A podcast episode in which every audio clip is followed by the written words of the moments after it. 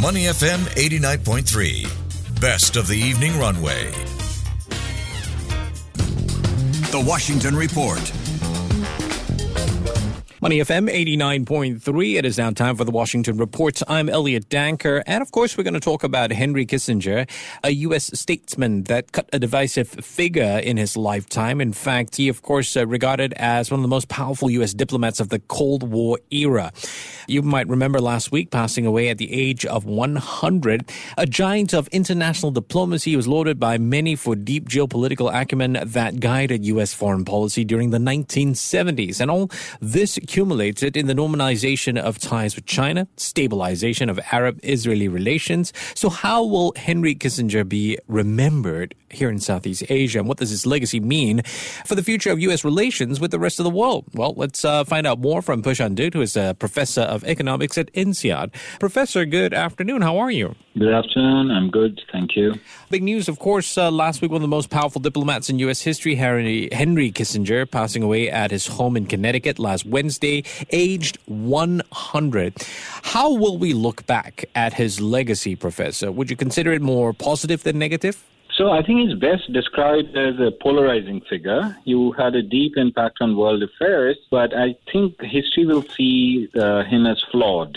Now, at the height of the Cold War, as you said, he was the international face of America. So Kissinger saw himself as a realist, that, you know, people and nations are sort of movable pieces on a gigantic global chessboard. But many of the choices that he advocated, when put into practice, were actually quite amoral and led to really bad results. Now, he did notch up some foreign policy successes, like the ones you mentioned, the opening up of China, bringing the Yom Kippur War to an end uh, in the Middle East, and starting nuclear limitation talks with Soviet Union. But as soon as you go away from there, if you think about Latin America, Kissinger was the face for U S support for, like, really brutal military dictatorships. Uh, he was the chief architect of the U S policy that led to the coup in Chile, the military junta in Argentina and Brazil. And closer to Asia, he prolonged the Vietnam War, you know, the and sort of tolerated atrocities by a U S-backed Pakistani military in Bangladesh. So, and even if I look at all the foreign policy achievements, China, Middle East, uh, Russia, none of these actually produce lasting solutions. What are we grappling with today? U S-China tensions, a belligerent Russia invading neighbors, and Hamas attack on Israel exactly fifty years after the Yom Kippur War. That definitely puts things in perspective, Professor. So what are we looking at as far as U S-China relations? What does this all mean? Considering that China did call him, uh, I believe the, they called him a dear old friend of the Chinese people. It hasn't changed anything. It's it, not to say it's made it worse, but how do we move forward from here? So there's a lot of affection for Kissinger in China. So he was the first American official who traveled in a clandestine fashion. He was smuggled in actually from Pakistan, you know, and that led to Nixon's visit to China in nineteen seventy-two and eventually the opening up of China, which was transformative for China and for the world. But, you know, it was uh, Kissinger who actually also put the Taiwan issue to the side and sort of, you know, the U S eventually formally acknowledged that that there is a one China policy. Okay, mm-hmm. they were, they were, of course, not very clear about it. And he visited China more than one hundred times. So okay. In China, he was called the double centenarian. He lived to one hundred and he lived and he had visited China one hundred times. Uh, Now, uh, Kissinger's view is that nothing is permanent in the international order, okay, that nothing is set in stone.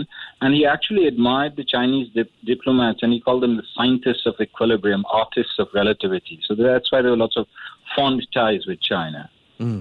Professor, if you don't mind me uh, wanting to expand on that a little bit, you did mention early on on some of the things that Kissinger's been criticized on, things like the, the Vietnam War, for example.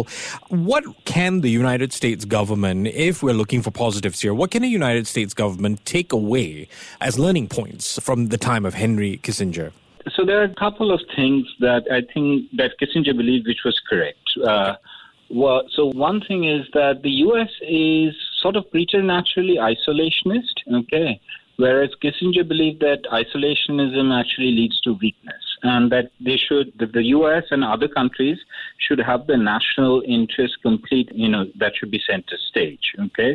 So we see that, that whenever there is like an existential threat that the U S faces, think about Nazis during World War Two, the communists, uh, threat during the Cold War. Mm-hmm. At that point in time, the U S politically unites and sort of engages with the world, but at other times it sort of disengages. Yeah. Now, what is happening today? Today we are in a multipolar world, right? And the U S is scrambling to address threats in Europe, Middle East, and China. So my this thing is that, you know, again, like Kissinger, you know, the U S will be more realistic about that, you know, we've transitioned, the international order has changed, mm-hmm. and not be extremely aggressive in terms of its interactions with any of these places, especially China. All right.